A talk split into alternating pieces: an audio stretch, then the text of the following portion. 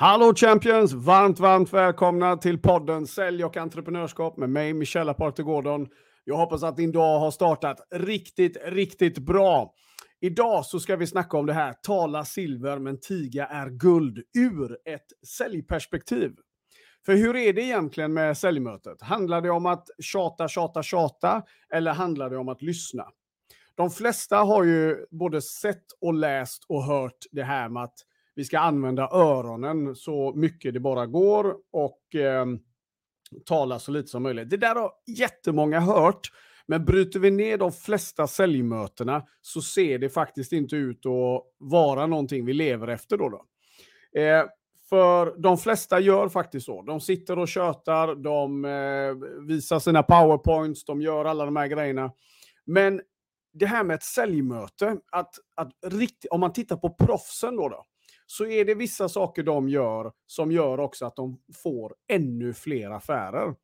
Det här gäller ju oavsett om du jobbar som säljare eller om du är egenföretagare och lyssnar på det här. Så är det ju så att eh, ett säljmöte då, då är ju så mycket mer än att bara komma ut och presentera vad det är du gör. Eh, och du ska få med dig några tips här idag om hur du kan öva på eh, just den här konsten med att vara tyst. Men vi ska, vi ska, innan vi kommer dit så ska vi bara titta lite närmare på det. För någonting som, när man tittar på säljmötet, som händer ofta, det är att vi kommer in i kundmötet och så sitter vi där och vi babblar på. Vi kör på och vi har hur bråttom som helst. Det här är någonting som jag menar på är fel nummer ett då, då. Det är att vi, vi skyndar och skyndar och skyndar.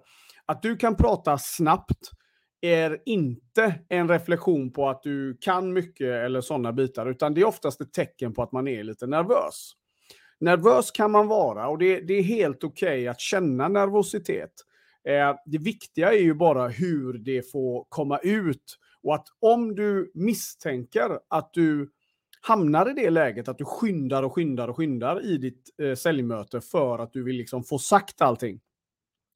Ja, men försök att bara stanna upp lite, andas lite, få lite så här. Okej.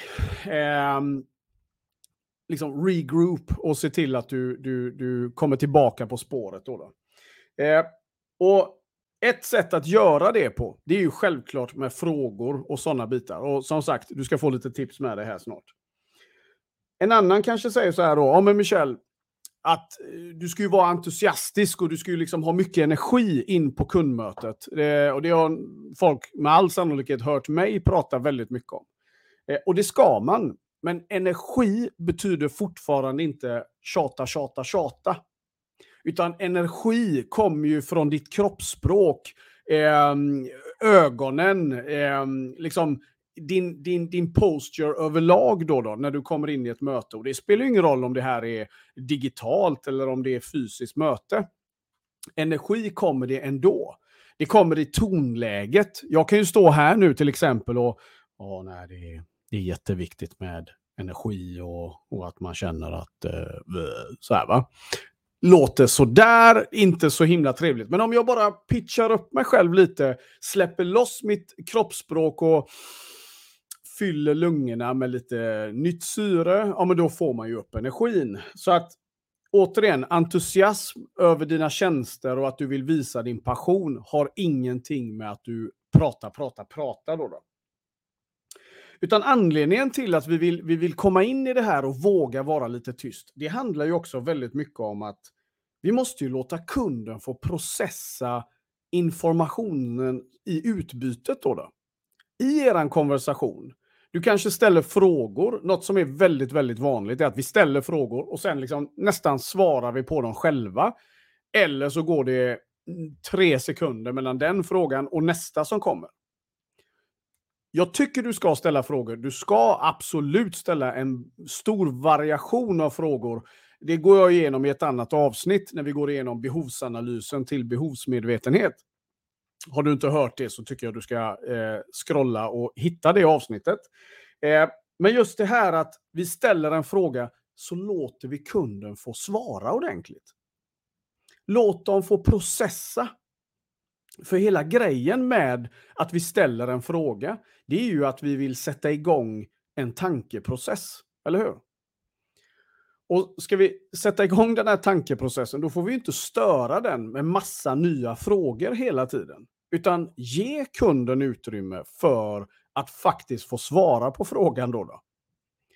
Och Det här är en sån här viktig aspekt som gör att många tappar affärer i onödan. Just för att när kunden inte har fått tänka färdigt, när kunden inte har fått processa sitt svar, utan då på grund av att du kastar ur dig för mycket frågor för snabbt, så får du liksom inte det där, det där kanske riktiga svaret, utan de tar något som ligger närmast. Och det här är ännu viktigare att tänka på om man till exempel kommer till det här med konsekvensfrågor som vi har gått igenom. Om du ställer frågan så här, okej, okay, så vad är konsekvensen att ni fortsätter att arbeta på det och det sättet då? då? Och om du sen direkt hoppar in i nästa fråga, eller bara några sekunder senare, utan att de har fått gå igenom det lite så här, ja du, det, det var en jävla bra fråga faktiskt. Om vi inte låter kunden processa det, ja, då, då, då, då får du bara återigen de här ytliga svaren. De absolut bästa entreprenörerna och säljarna på marknaden, de kan det här med konsten av att vara tysta på ett möte. Det är de som oftast uppfattas att ha väldigt bra självförtroende och de här bitarna. För det kräver faktiskt lite självförtroende att våga vara tyst. Återigen, prata fort och liksom helt osammanhängande. Det, det, det är oftast ett tecken på nervositet. Men om vi ställer en fråga, eller till och med i avslutet, vi säger, eh, de frågar vad kostar det då, då? Och ni är inne på avslutet. Testa att säga vad ni betalar, eller vad det, vad det här kostar då. då. Eh, vad ni fakturerar skulle jag säga. Och sen var tyst. En av de absolut bästa avslutsteknikerna är, ja men det kostar 10 000. Sen behöver du inte säga något mer. Låt det få sjunka in. Låt dem få tid att processa vad du precis har sagt. Jag vet att det här är sjukt svårt att komma igång med. Jag vet att det är många som blir nervösa av att göra just detta. Men jag kan lova dig, om du övar på det här så kommer du plocka så mycket mer affärer. Men du kommer också få mycket nöjdare kunder. Därför det, det, det, du kommer att framstå mycket, mycket mer professionell och du kommer att upptäcka att du kommer mycket närmare kunden på grund av att du gav dem utrymme i kundmötet. Så mina tips här nu då. Nummer ett för att du ska liksom våga vara tyst då, då så är det ju så här att förberedelser är A och Förberedelser handlar inte bara om att vi ska kunna ställa bra relevanta frågor. Utan det handlar också om att det ger dig självförtroende. Det skapar en viss sense of control som gör att du går in i mötet med, ett helt annan, med en helt annan posture än vad du gör annars. Då, då. Dina frågor är mycket, mycket mer relevanta och tack vare det så vågar man också vara lite tyst och låta kunden faktiskt svara ordentligt. För återigen, det är en jäkla skillnad på att ställa frågor som är super obviously eh, besvarade redan på hemsidan. Eh, då fattar de med en gång. Du har inte gjort någon research. Men om du ställer en fråga som mellan raderna också talar om för kunden att du har minsann gjort din research och du har tänkt och du har reflekterat och, du, och, och genom det har det kommit fram de här och de här frågorna. Då ska du få se vad som händer med konversationen, dynamiken i konversationen. För när kunden får den respekten för dig, och du, vilket du känner i mötet, när de, när de verkligen får så här, hmm, den här personen har gjort sin research ehm, och är en riktig expert, då ska du få se vilka typer av svar som du kommer att få av kunden. Det är också här du gör en enorm värdeförflyttning i själva säljmötet. Och det är så viktigt, återigen, att låt dem tala till punkt. Avbryt inte, utan har du ställt en fråga, låt dem svara. Vi förbereder oss det ger oss kontroll, det gör att vi kan ställa bättre frågor och därmed vara tysta. Eh, nästa grej då, då, öva med en kollega eller med en kompis. Om du driver eget företag, du är ensamföretagare, du är konsult, Hitta någon du kan göra det här med. Och vad du gör då, det är att du tar upp, eller om du inte har någon bara rakt upp och ner, ta upp din telefon. Testa att filma dig själv och tänk dig in i en konversation där du ställer frågorna. Se hur många sekunder du faktiskt kan vara tyst av att stirra rakt in i, i, i kameran. Då, då. Be den som checkar dig att klocka hur lång pausen är. Och då menar inte jag att ni ska liksom balla ur här nu och så sitter ni två veckor senare och är helt eh, knäpptysta. Utan ni förstår min poäng här nu. Försök att liksom göra en övning seriöst. Du ställer en fråga och så, eh, till, och så klicka liksom, hur lång tid tar det innan det blir obekvämt? Hur lång tid tar det innan du får nej, nej nu måste jag säga någonting. Va? Men framförallt försök att skapa en konversation. Låt kunden återigen få, eh, det får sjunka in och de får ge dig ett bra svar. Så jag hoppas du har en kompis som kan göra det eh, seriöst med dig. Då, då. Eh, nästa tips då, det tredje, det är att du kan lätt tänka så här. När du går in i ett kundmöte, försök att tänka 70-30-regeln. Den är inte alltid jätteenkel att, att, att uppnå.